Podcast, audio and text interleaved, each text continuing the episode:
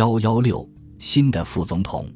第四届人民代表大会在谢瓦尔德纳泽的辞职震荡之后草草收场。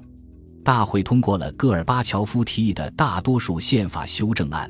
也勉强批准了根纳季亚纳耶夫担任副总统的提名。他在共产党总部的一间办公室里接待了我。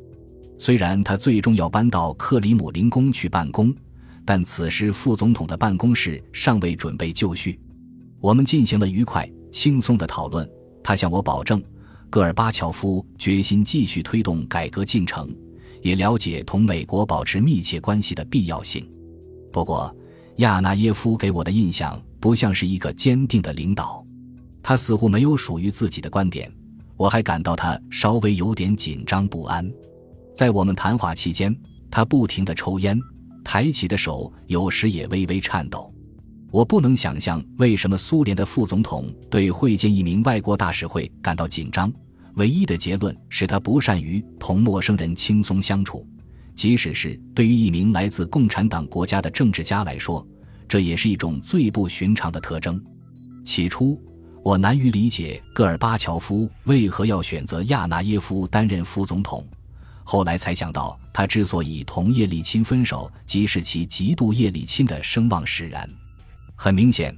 他不可能容忍在公众影响方面有可能成为对手的高级官员，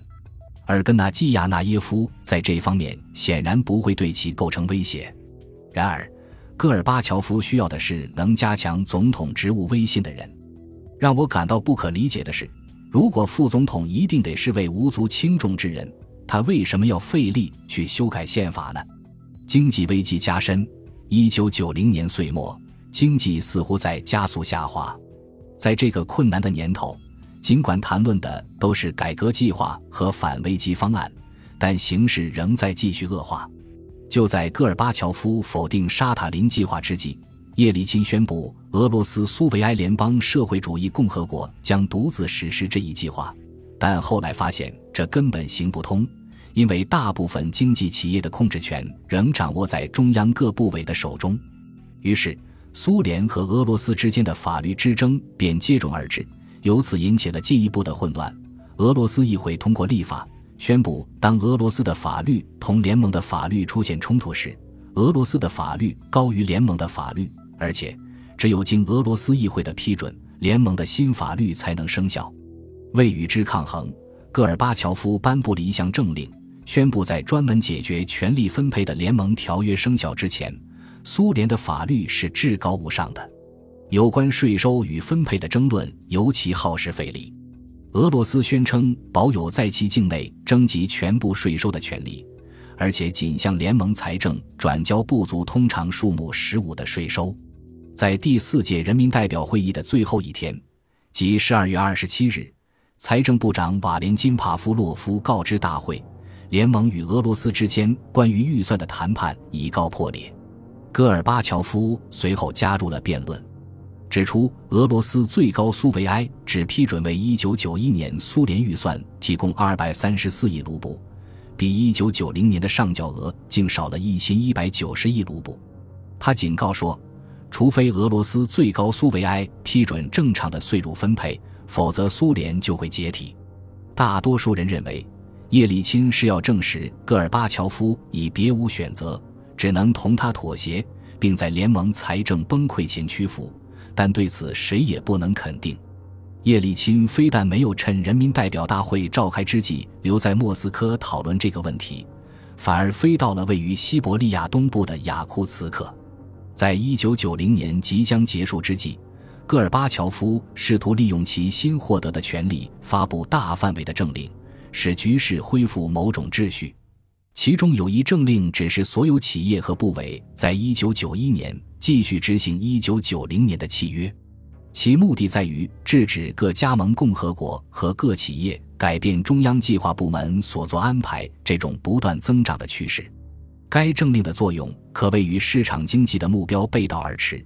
因为它保留了中央计划体制的绝大部分特征，其他政令规定了重要的新税种，百分之五的销售税，向企业征收设立稳定基金的种种新税。销售税在一月一日开征，不习惯附加销售税收的公众很快就将之称为戈尔巴乔夫的新年礼物。其实，苏联传统上的税收一直很高，只不过其税收体制使公众不了解自己交纳的数目罢了。戈尔巴乔夫的销售税违反了传统的隐蔽征收形式，因而加深了公众对其领导的不满。直到一月份的第二周，苏联才和俄罗斯达成一项预算协议。一九九零年十二月出现的资金危机遂得以缓解。格里戈里亚夫林斯基和其两名助手米哈伊尔扎多尔诺夫及阿列克谢米哈伊洛夫在一月二日刊于《消息报》的文章中，归纳了大多数观察家都已感觉到的种种挫折和失望，严厉指责政府对经济危机的处理方式。他们嘲笑克留奇科夫和其他人关于问题的根源在于外部破坏力量的观点。将矛头直接指向了体制本身和其受到不当管理的症结。文章预言，政府靠提高税收和冻结种种经济关系来治愈经济的尝试定会失败，还会导致生产进一步滑坡、通货膨胀加剧、预算赤字增大以及更为严重的结构失衡。接下来，亚夫林斯基及其助手敦促政府采取类似于他们先前在五百天计划中提出的一系列政策。着手进行工业和农业的非国有化和私有化，建立商品交易、股票交易机构和真正的控股公司，打破生产垄断，控制预算赤字，逐步放开价格，发展职业介绍所和社会福利计划。他们指出，最重要的是必须从中央到各加盟共和国重新分配经济上的权利。